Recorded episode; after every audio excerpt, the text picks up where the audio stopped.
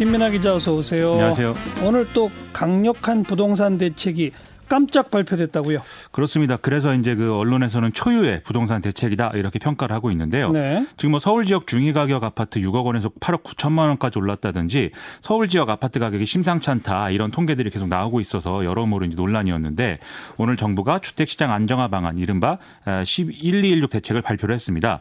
강남 재건축발로 매수세가 확대되면서 투기 수요가 유입되고 있다 이런 판단에 따라서 초고가 아파트에 대한 주택담보대출을 아예 금지한다 이런 내용들도 포함이 되어 있습니다. 예. 대출을 아예 금지. 그렇습니다. 그 초고가 아파트는 얼마예요?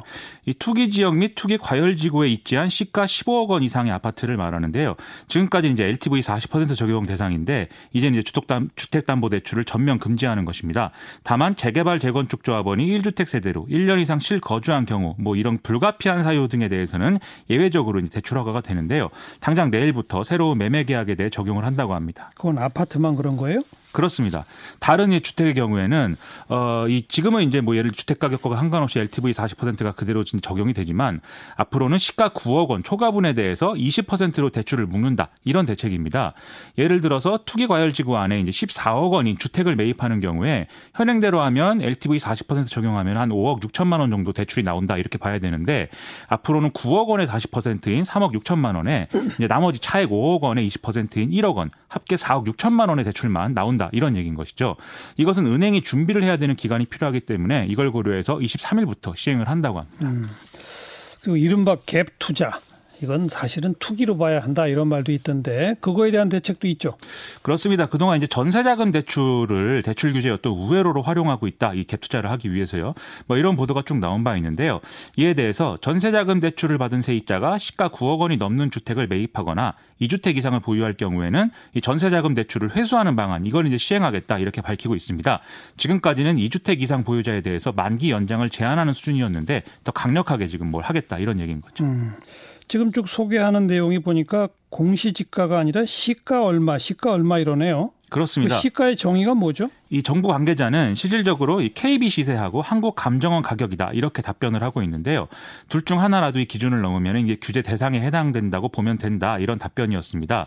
그리고 만이 이제 시세가 이 위에 어떤 기준에 따라서 15억 원인데 자기가 14억 9천만 원에 계약했다 이렇게 하더라도 대출 규제에 해당이 된다고 하고요. 반대로 시세가 14억 9천만 원인데 매매를 15억 원에 했더라도 이것은 이제 담보대출이 나오는 그런 거라고 보면 됩니다. 음, 그다음 또 세금 대책도 포함됐죠?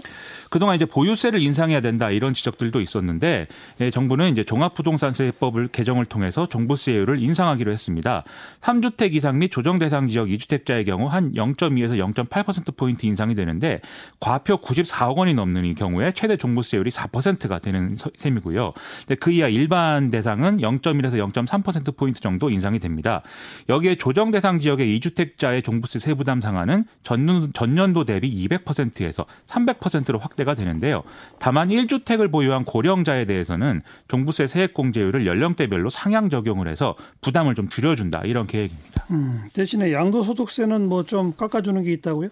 양도소득세의 경우에는 어, 이 내년 6월 말까지 다주택자가 조정 대상 지역 내 10년 이상 보유한 주택을 파는 경우에 지금 양도세 중과를 배제하고 장기 보유 특별공제를 적용해서 부담을 줄여준다 이 내용이 대책에 포함이 되어 있는데요.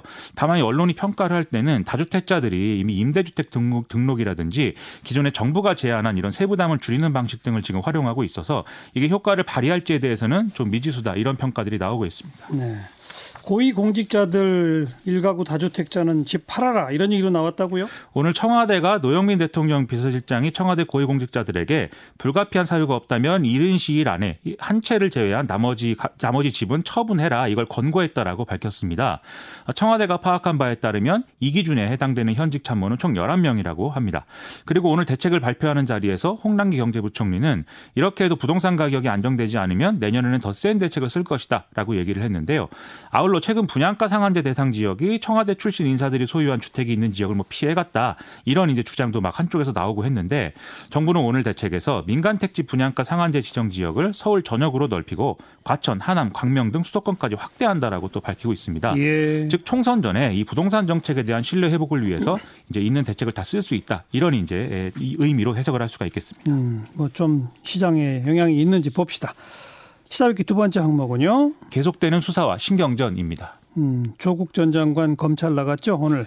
그렇습니다. 이 조국 전 법무부 장관이 오늘 오전 9시 30분께 서울 동부지검에 피고발인 신분으로 소환돼서 조사를 받았는데요. 예, 유재수 전 부산시 경제부 시장의 뇌물수수 의혹에 대한 감찰 중단이 결정된 과정과 이유 등에 대해서 조사가 진행이 됐습니다. 한편 유재수 전 부시장 재판은 다음 달 6일부터 첫 공판이 시작이 됩니다. 음, 또 유재수 전 부시장 공소장 내용이 보도가 됐죠? 그렇습니다. 이 검찰의 공소장을 보면 유재수 전 부시장은 다양한 방식으로 뭐 비리를 저질렀다 이렇게 되어 있는데요. 서울 강남 아파트 구입 자금 명목으로 2억 5천만 원을 무이자로 빌리고 이 집값이 기대만큼 오르지 않는다는 이유로 이 중에 이제 1천만 원을 그냥 갚지 않은 이런 사례가 나타나 있고요. 또 오피스텔을 사용하게 해달라면서 보증금과 월세를 업체 관계자에게 대납시킨 혐의도 들어 있습니다. 그리고 배우자가 쓸 골프채나 가족 해외여행을 위한 항공권 구입 비용 등을 비용을 업체 관계자에게 요구하기도 하고 또 동생을 금융투자업체에 취업시키기도 했다라는 혐의인데요. 부산시로 자리를 옮겼을 때도 자기가 지정하는 3명에게 자기 명의의 추석 선물을 보내달라는 요청을 또 업체 관계자들에게 한 것으로도 공소장에는 나와 있습니다. 특이한 것은 이 혐의 상당 부분을 청와대가 감찰 과정에서 이미 확인했거나 확인 가능했다라는 표현이 공소장에 나타난다는 것입니다. 그 공소장에 대해서 청와대가 입장문을 냈죠. 윤도한 청와대 국민소통수석이 어제 언론 보도 내용이 보면 불명확한 부분이 있다면서 청와대 민정수석실은 당시 당시에 수사권이 없는 상태에서 감찰을 진행을 했고 이 범위와 한계 내에서 밝혀진 사실을 토대로 판단을 했다라고 어, 다시 한번 강조를 했습니다.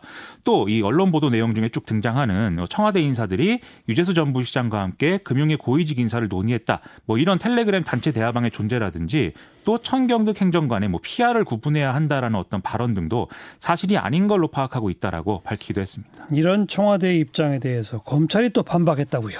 그렇습니다. 이 검찰은 이런 입장에 나온 직후에 수사를 통해 확인된 사실관계와 증거를 알지 못하는 당사자들의 일방적 주장이다라고 얘기를 하면서 수사 결과를 보면 청와대도 수긍할 것이라는 어떤 취지의 입장을 언론에 전달을 했습니다. 그러자 오늘 청와대 윤도한 수석이 다시 서면 브리핑을 통해서 또 이런저런 얘기를 했는데요. 요약을 하면 어제 청와대 발표는 언론 보도에 대한 것이지 검찰 수사 상황에 대한 것이 아닌데 검찰이 나서서 언론 보도가 맞다는 취지의 입장을 밝히는 것은 이상한 일이다. 이런 얘기였는데 이렇게 좀 반박과 반박 그리고 신경전이 이어지는 그런 모양새입니다. 검찰발 보도, 청와대 해명, 검찰의 반박, 청와대의 또 해명. 그렇죠. 뭐 하는 일이죠, 이게? 그래서 신경전으로밖에 볼 수가 그렇죠. 없는 상황이 이어지고 있습니다. 수고하셨습니다. 고맙습니다. 김민아 기자였어요.